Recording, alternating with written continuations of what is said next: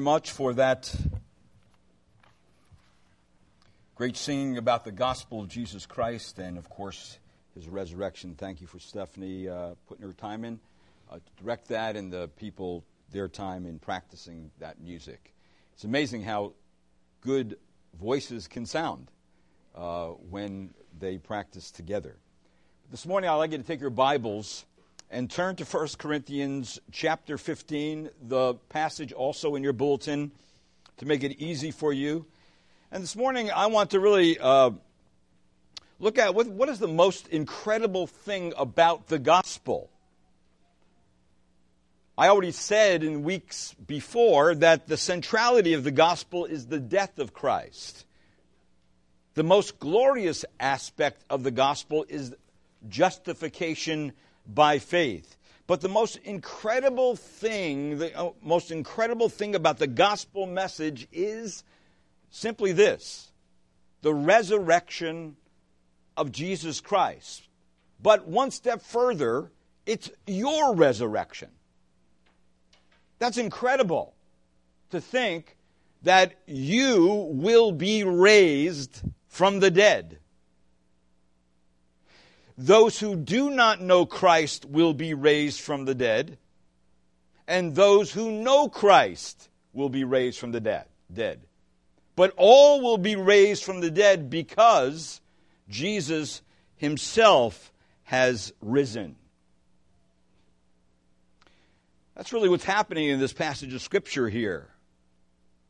It's telling us Christ is risen.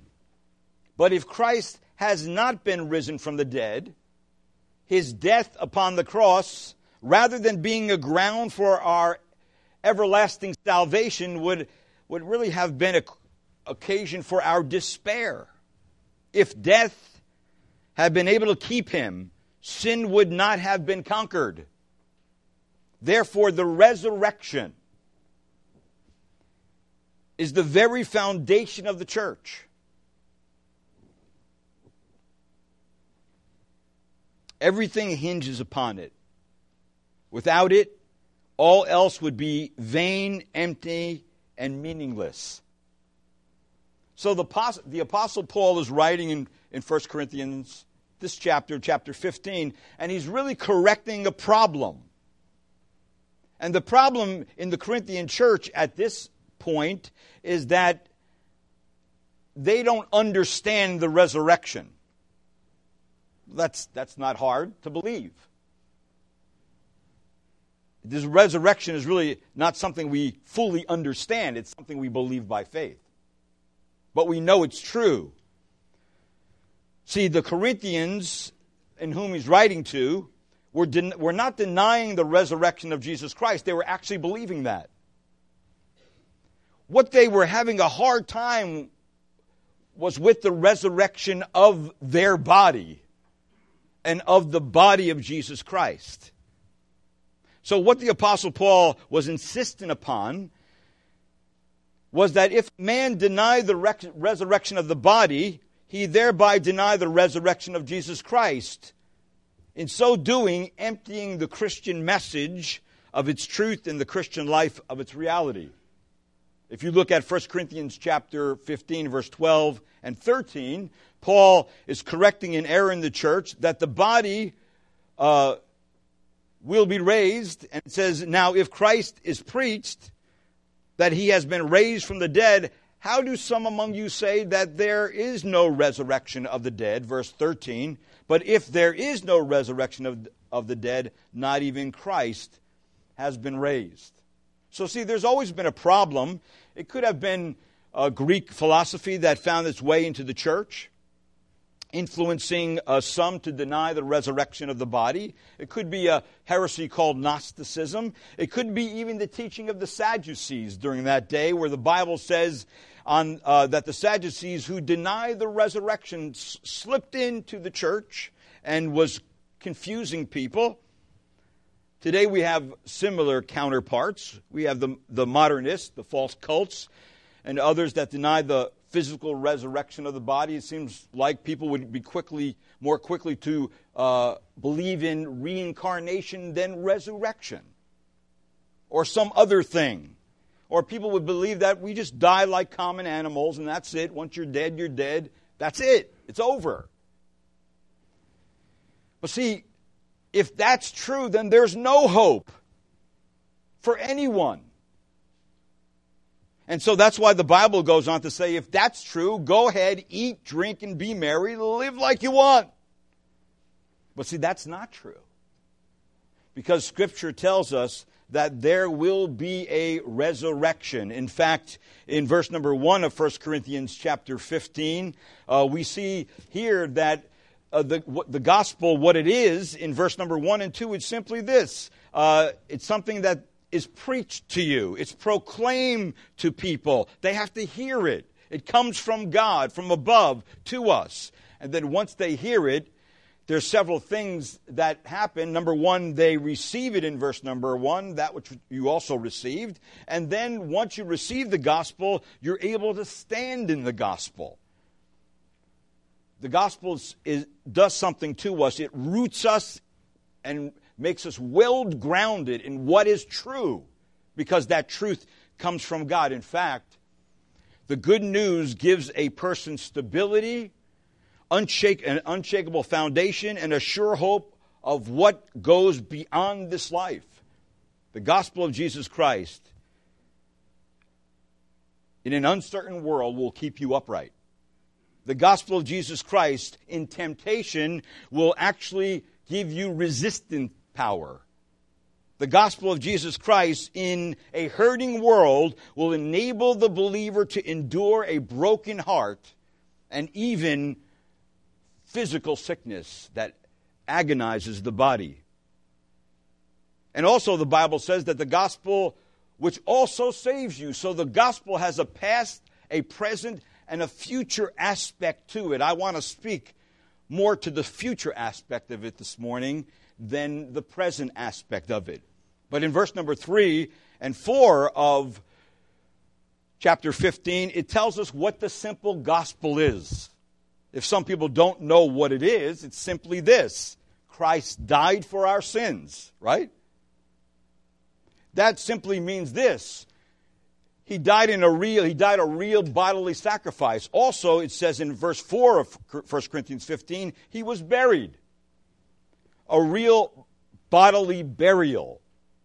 And then, thirdly, it tells us in verse 4 of 15, he was raised on the third day, and he was, did all that according to the scripture, according to what had already been written in the Bible 500 years, a thousand years before it ever happened. And so the Bible says it's all going to play out according to what has been written.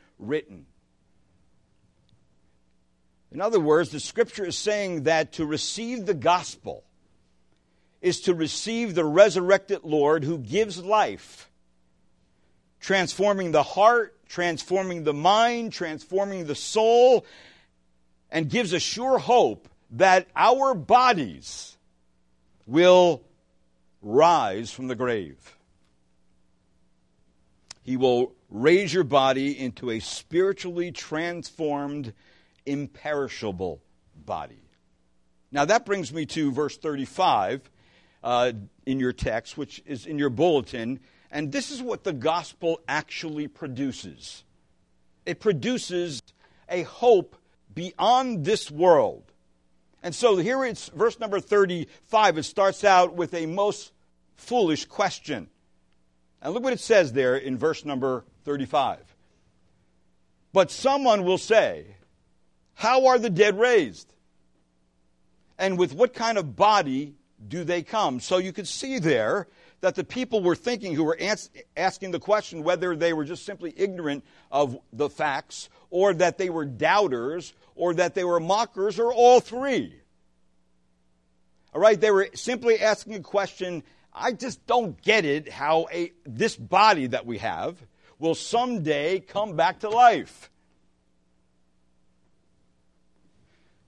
Here's the most evident answer that is given from Scripture in verse number 36. So, so, what is the answer to the question? Paul addresses the questioner as, notice in verse number 36, he simply says this starting out, you fool. Now, that doesn't make for friends when you speak like that, but Paul wasn't trying to make friends. He was trying to clarify truth. And he says to them, and it could be that they were doubters and mockers, that he dressed them so strongly. He says to them, You foolish people. You refuse to believe something God has been telling people in general revelation and special revelation, even though their limited minds could not completely understand it. What, what is he talking about? That in creation, God has been screaming to humanity the principle of resurrection. It is all around us all the time. And he's saying, This is nothing new. You've been seeing it with your eyes your whole life. What is that principle? Look at verse number 36 and verse, th- verse 38. You fool, that which you sow, plant, does not come to life unless it dies. Verse 37 And that which you sow, you do not sow the body which is to be, but a bare grain, perhaps of wheat or something else. Verse 38 But God gives it a body just as He wishes, and to each of the seeds a body of its own. Now, let me just stop right there. He is saying to you and to me, and to all who live and are able to read a passage like this, it says, listen, God starts out that the body is something that has, has to be put into the ground first and die before it ever could be resurrected, before new life could ever come in. In other words, Scripture answers that in a sense we will have the same bodies. And at the same time, we will have new and different bodies. But it first starts with death. We will still be recognizable.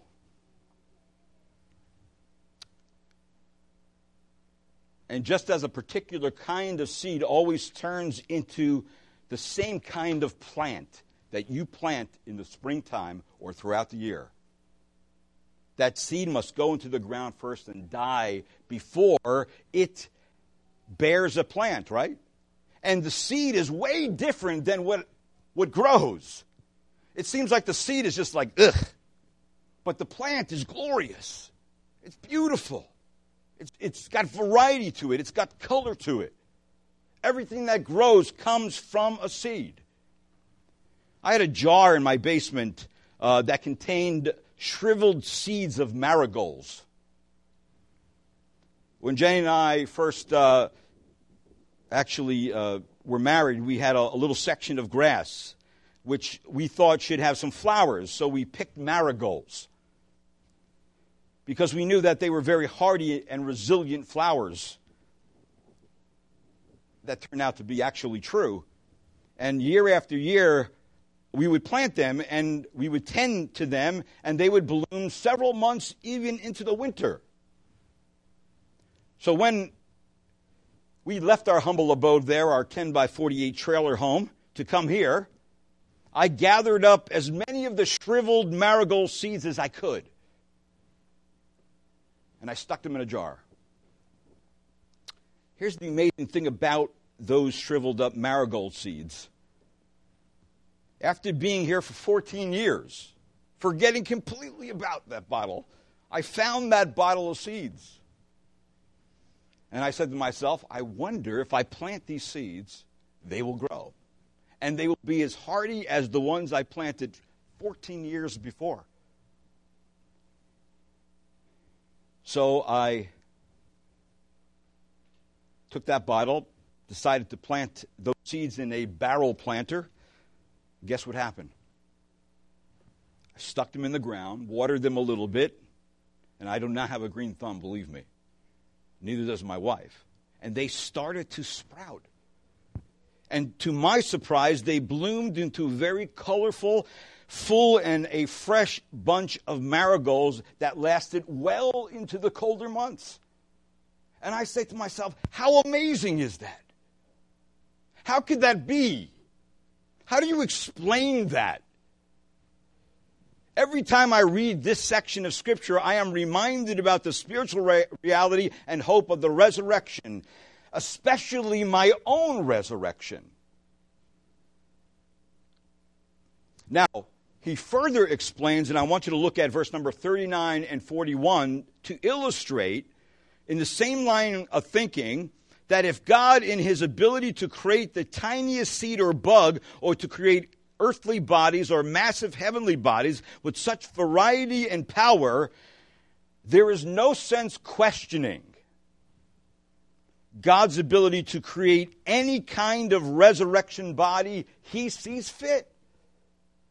Look what it says in verse 39. All flesh is not the same flesh, but there is one flesh of men, and another flesh of beasts, and another flesh of birds, and another of fish. Is that not true? There is so much variety in the world, in creation, all around us, it smacks us in the face every day. Look at verse 40. There are also heavenly bodies and earthly bodies. But the glory of the heavenly is one, the glory of the earthly is another. Verse 41 There is one glory of the sun, there is another glory of the moon, and another glory of the stars, for star differs from star in glory. So, see, if God can do all this and there is so much variety, it is really foolish to question the ability for God to create anything at all especially new resurrection bodies. But first, that body must go to the grave and die.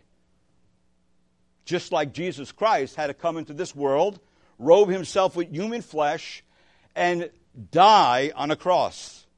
And in dying on a cross, all right, he, once he died, was able to now rise from the grave. If he did not rise, there could not be resurrection. If he did not die, there could not be resurrection at all whatsoever. So, in the shriveled seed, the identity of what will appear is preserved. The difference will be extraordinary, though. Yet the identity of the body will be the same. The very body that is buried, it will live again. It shall spring up from the dead from dead, a dead, decaying body. That's what the scripture tells us. So the resurrection from the dead is indeed an incredible thing. Any sort of thinking people, for a number of reasons, will admit that. First of all, there is no experience of any living person of seeing such a thing in our day, in our time we know that there are such things as resuscitation for those who have been declared clinically dead for a few moments.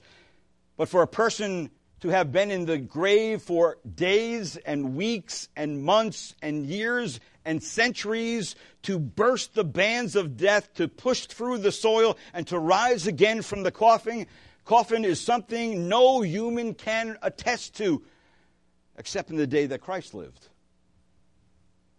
In fact, the universal experience of the race is that it just doesn't happen.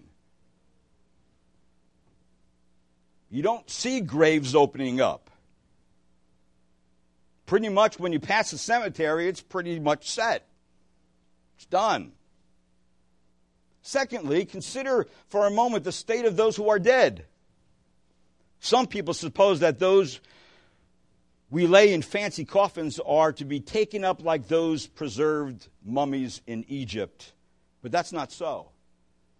The chronology of decay goes something like this The thing that goes first is the brain, and soon there's a large cavity between the ears and heart. Soon follows. These are the two vital organs of man, and the rest of the body trails along not far behind that. The bones are the last to disintegrate. And so man returns to the dust. Open any casket left long in the ground, and you will find a bit of brown dust. Last but not least, there's another thing to ponder,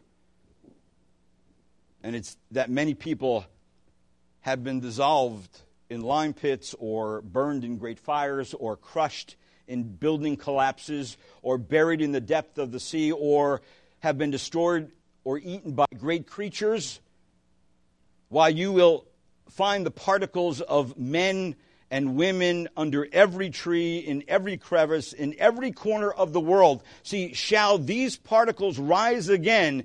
Is it not indeed incredible that God can do that? How could it be?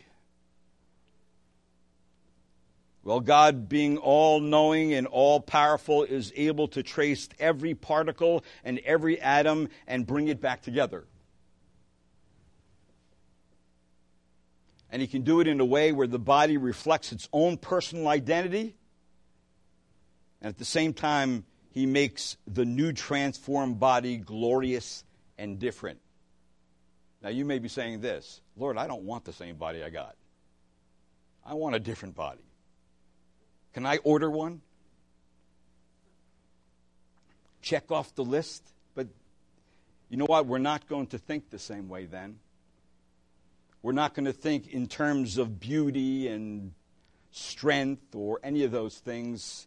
Th- those are not going to come into our mind. It's going to be completely and totally different. We are going to be totally satisfied with, with what God does and what He gives. We are going to absolutely be amazed for all eternity on what He does in our new transformed body. There's no exact analogy for the resurrection. There are those who call, uh, there are those that call analogies analogies, but they break down after close inspection. We have heard of a grub the worm, the caterpillar that crawls in the mud, and one day it begins to turn on upon itself and weave its own tomb to make its own winding sheet, builds its own coffin. And then in time, we see the cocoon break open and a beautiful butterfly soar into the air. Some say that's a picture of resurrection. It is a beautiful picture, no doubt, but it is far from a picture of the resurrection that's being talked about in Scripture. Let's go one step further. Take the cocoon, its self spun tomb containing the caterpillar and the hopeful butterfly, and grind it into powder. Mix the powder with clay. Place it in the rivers of the earth until it's spread all over the world, and then call forth from that solution the glory of a butterfly, that would be closer to the resurrection we're talking about in Scripture. See, saying all this, it is not difficult for God to do this. Nature has been telling you all along that God has been doing it. We look in all of the universe and we see the great things God has done and creative ability that He has. And yet we are told in the Word of God, all shall rise from the grave. It is recorded in the Gospel of John, chapter 5, verse 28. Do not marvel at this, for an hour is coming in which all who are in the tombs shall hear his voice and shall come forth, those who did the good deeds to resurrection of life, and those who committed evil deeds to the resurrection of judgment. See, it was the Apostle Paul who gave the solution to the problem when he said in Acts chapter 26, verse number 8, Why is it considered incredible among you people that if God does raise the dead, if God is God, if God is all knowing and all powerful, as the Bible teaches us He is, this is not an impossible thing. So, it is found right here in chapter 15 of Corinthians, verse 51 and 52, that the dead will be raised. And if you notice what it says there, if you have your Bibles, look at verse number 51. Behold, I tell you a mystery. We shall not all sleep, but we shall be changed. In the moment, in the twinkling of an eye, at the last trump, for the trumpet will sound, and the dead will be raised imperishable, and we shall be changed. So, brethren, what it's saying there is that we are going to be changed. It's going to happen quickly, and it's going to happen at the last trump of God. That's hope. That's the hope that is given to us. Now, that brings me to the passage of Scripture that I'm heading to in verse number 42, because that means that the gospel brings with it a most glorious hope, having to do with our bodies, having to do with our connection to Jesus Christ. To all those who know Christ as Lord and Savior, have a hope and a promise that is given to them. And it says actually four things Here's the first thing it says in verse number 42 that the transformation, the change, will produce an imperishable body. Look what it says in verse number 42. So also is the resurrection of the dead. It is sown a perishable body, it is raised an imperishable body. That means a body that cannot decay, a body does not corrupt, a body that will live forever, a body unlike our body, but like our body. We do live in uncomfortable bodies, I'll tell you that we do. They're full of sufferings, aren't they? They're full of aches, they're full of pains. We're growing older. These things only remind us that we cannot remain here. We can only stay on earth for a limited period of time, and it must return to where it came from. Genesis tells us, actually, in the beginning of the Bible, it says, By the sweat of your face you will eat bread till you return to the ground, because from it you were taken, and for you are dust, and to dust you shall return. And then Ecclesiastes tells us this Then you were taken, for you are dust, and to dust you shall return, and the dust will return to the earth that as it was, and the spirit will return to God who gave it. So simply is that there is going to, this body that we have is going to be transformed into an imperishable body, one like Jesus rose from the grave with.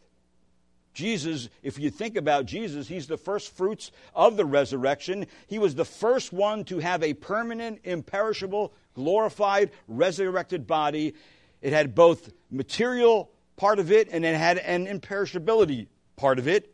And the resurrection, in the resurrection, Jesus permanently vacated the tomb in the same physical body in which he was crucified. And of course, we see in Scripture that he, we can see his crucifixion scars. All right? He was able to be handled and seen. We can see that he ate food in Scripture after his resurrection. We can also see that Jesus Christ's body could uh, apparently disappear and reappear at will. And then also, he could be identified or make himself recognizable at will or withhold his identity at will. So, yet he was recognized. So it was the same identity. People knew who he was, and yet his body was completely and totally different. It was an imperishable body. And just as the resurrection of Jesus was physical in nature, so will the resurrection of Christians be physical in nature, yet with imperishable and immortal bodies Paul, who told that Pastor Timothy, but now has been revealed by the appearing of our Savior Jesus Christ, who abolished death and brought life and immortality to life through the gospel. So it is through the gospel that we have the hope of an imperishable body. Secondly, in verse number 43, it says something else about the body that the transformation or the change will produce a glorious body is, is sown in dishonor and raised in glory. Now, when the body goes into the coffin, then is placed under the earth or is cremated, there is nothing glorious about that. Do you find it glorious when you go to a wake or a funeral? I think exactly what the Bible says here. It is sown, it is placed in the grave in dishonor, in disgrace. Every time I'm at a funeral, I get the sense something has gone terribly wrong. Of course, I know what the Bible says, so death passed upon all men, for all have sinned, right? See, our problem is sin and its condemnation. That's what our problem is. We're under the condemning wrath of God because we have sinned against God, right? The only thing that delivers you from God's condemnation is believing in Jesus Christ. In fact, if you look down to verse number 54 in your Bibles, you'll notice he, I'm not going there today, but I want to read it. Look what it says. And when this perishable will have put on the imperishable, and this mortal will have put on immortality, then will come about the saying that is written, Death is swallowed up in victory. Verse 55. O death, where is your victory? O sting, O death, where is your sting? The sting of death is sin, and the power of sin is the law. So the Bible is saying listen, the sting of death is sin and what gives sin its power is the law. Why? Because the law has to be satisfied. And when it's satisfied by Jesus Christ, remember, He gives you freedom because He takes your penalty. But if you don't believe in Him, you have to take and bear your own penalty for eternity.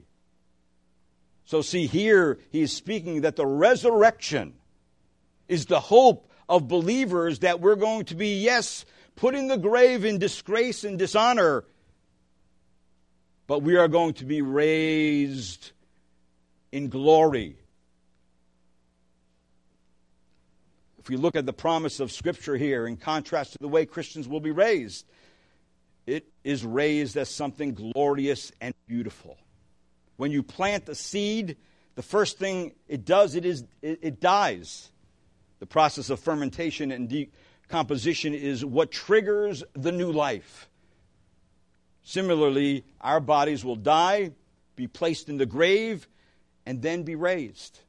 Just as a seed dies and produces a plant, this is far more glorious than the seed. That the body that will be raised will be far more glorious than we could ever imagine or ever think. The seed contains the pattern for the plant that grows, all the genetic code for the marigold to grow is contained inside the seed. And likewise, our resurrection bodies will bear the resemblance to the body that is buried, but with a far, far, matter of fact, unexplainable glory. One that we could not even imagine the shriveled seed of our dead bodies will go into the ground and die, but then God will transform it into something magnificent. It will be imperishable and it will be glorious and beautiful. That's the promise that we have. He's not done yet. Look at verse number 43, the middle of the verse. The transformation will produce a powerful body. It is sown in weakness and raised in power that our lives end in such weakness, we need someone to carry us to our last resting place. You always need pall barrels, bearers at, wed- at, at, excuse me, not weddings, but at funerals. Uh, hopefully, you don't need it at a wedding, but to take you to the last place you're going to rest, or carry you in an urn to one of those little things, put you in there. There's nothing about death that's honoring. Nothing. It's the greatest contradiction to life. It was never meant to be here, in a sense. It's very confusing. You can't really explain it. Yet the Bible's not talking here in this passage about death. It's talking about resurrection. It's talking about a new life in Christ. It's talking about living with the Lord. So even though our lives end in weakness and someone has to carry us to our last resting place,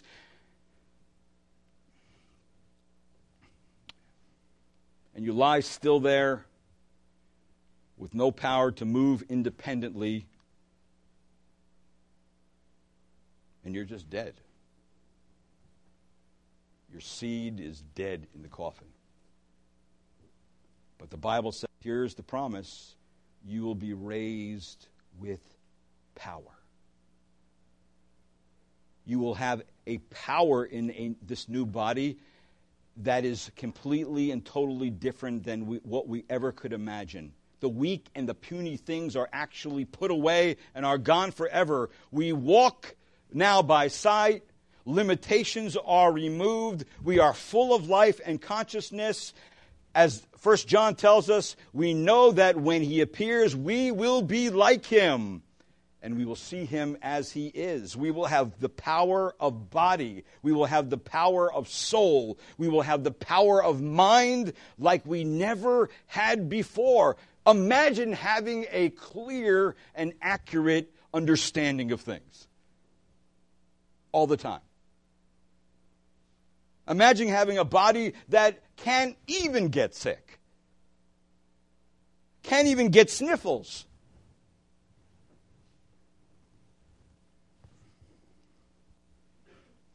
Yeah, our heavenly bodies will be real bodies. They will be permanent bodies. They will be eternally perfect. And you'll have, never have to look in the mirror and notice those wrinkles. You'll never have to see the receding hairline. Or, as they say, there'll be no more bunions, bulges, or baldness. You'll never have a day of sickness a day of aches or pains, a day of despair and depression. Those things will be gone. There will be no tears. There will be no funerals. There will be no hospitals. There will be no need for doctors. There will be no need for the things that we have such a need for in this world. They are gone. You won't be susceptible to injury or disease or even allergies. None of those things will be in heaven. You will be in an absolutely perfect, imperishable, glorious, strong body. That's what you'll be. That's who you'll be. And that's the hope that He's given these believers. That's the hope that we need. We need the hope to know that there's something beyond this life. It's like it says in 1 Corinthians 15 20, but now Christ has been raised from the dead. The first fruits of those who are asleep. And of course, the word asleep there means dead. They're asleep, but it's usually used for Christians, those who are asleep in Christ. Their body lays there decaying. But when that trumpet call sounds, those bodies are going to be raised to a body that we could never imagine. But there's one other thing he mentions here. He mentions this in verse number 44 that your transformation will produce a spiritual body. It is sown a natural body, it is raised a spiritual body. If there is a natural body, there is also a spiritual body. You know, we know all about our natural bodies with all their uh, problems and idiosyncrasies. We, we, we know well that. We know its weaknesses and its temptations and its lusts and its passions. We know that. Christians know well the struggle between the flesh, fleshly desires, and the spiritual desires, the battle every day to choose between serving God or serving sin. But just imagine being fully dominated by the Spirit of God, that bodies and souls being in full cooperation with the Spirit of God all the time, without any struggle, without any warfare, they will be spiritually in tuned bodies with God, with no boundaries, no obstacles, no barriers. That would be amazing. Someday I won't have the struggle. Someday you won't have the struggle. So, very clearly, he says, listen, this new body will be imperishable. It will be a glorious body. It will be a powerful body. It will be a spiritual body. Now, my friend, will you be with him forever? You will be raised from the grave, but there is a resurrection to life and there's a resurrection to condemnation. Those who are raised to condemnation will also be raised with new bodies, but it will be a body that is going to endure eternal punishment in a place called the lake of fire. You don't want to go there.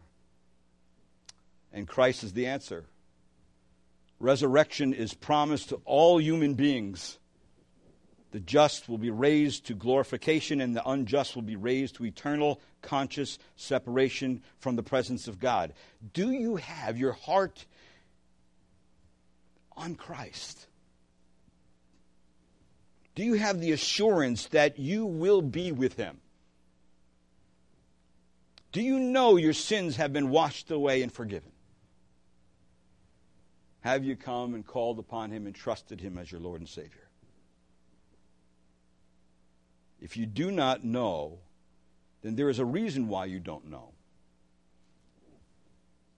Most likely it's because you're still trusting in yourself, or you're still trusting in something you have done, or you're still trusting in your goodness, or your merit, or some morality or goodness that you have earned along the way that gives you passage to heaven. That's not what the Bible teaches.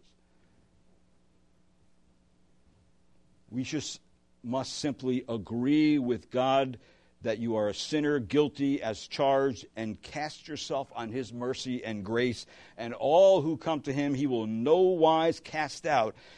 Lord, it was for me you died, and I placed my trust in your cross. Nothing in my hands I bring, simply to thy cross I cling. So, all who trust in Jesus Christ alone for eternal salvation and repent of their sins to follow him are given the free gift of eternal life, paid for with an infinite price by the one who died and shed his blood in your stead, and who promises that, having risen from the dead, he will take you to be with him forever in paradise in resurrected bodies. That's the hope. And, brethren, there is no other hope. In all the years that I've lived on the earth, I found none. Nobody has the answers. There will be wars and rumors of wars. There will be sickness and dying. There will be 24 hour days in and out and nobody has the answers. Science had its chance, philosophy had its chance, government has its chance, politics has its chance. Nobody has the answers. The answer is found right here in the Word of God. Amen? And we have the hope as Christians that in Christ Jesus, not only are we saved and forgiven and made right with God, but someday we're going to live with Him forever and ever and ever. And that is our hope. Let's pray. Lord, thank you so much for these dear people. I pray, Lord, that you would bless them far beyond whatever they could ever think or imagine. And I do pray, Lord, for those who don't know you, please, Lord, don't let another day go by where they don't deal with it. Lord, convict them deeply of their sin that they may just cast themselves upon your grace and that you may save them, like you saved me and you saved others, and you are still in the business of saving. Thank you, Lord, for that. And if we're believers this morning, Lord, thank you that our labor is not in vain because Christ is risen. Thank you, Lord, that you remove the stinger of sin and paid for its condemnation so we can be set free. Thank you, Lord, for the promise that the very body you rose from the grave with is also granted to us so we can actually live in your presence and enjoy you forever and ever and ever. Let it start here, Lord.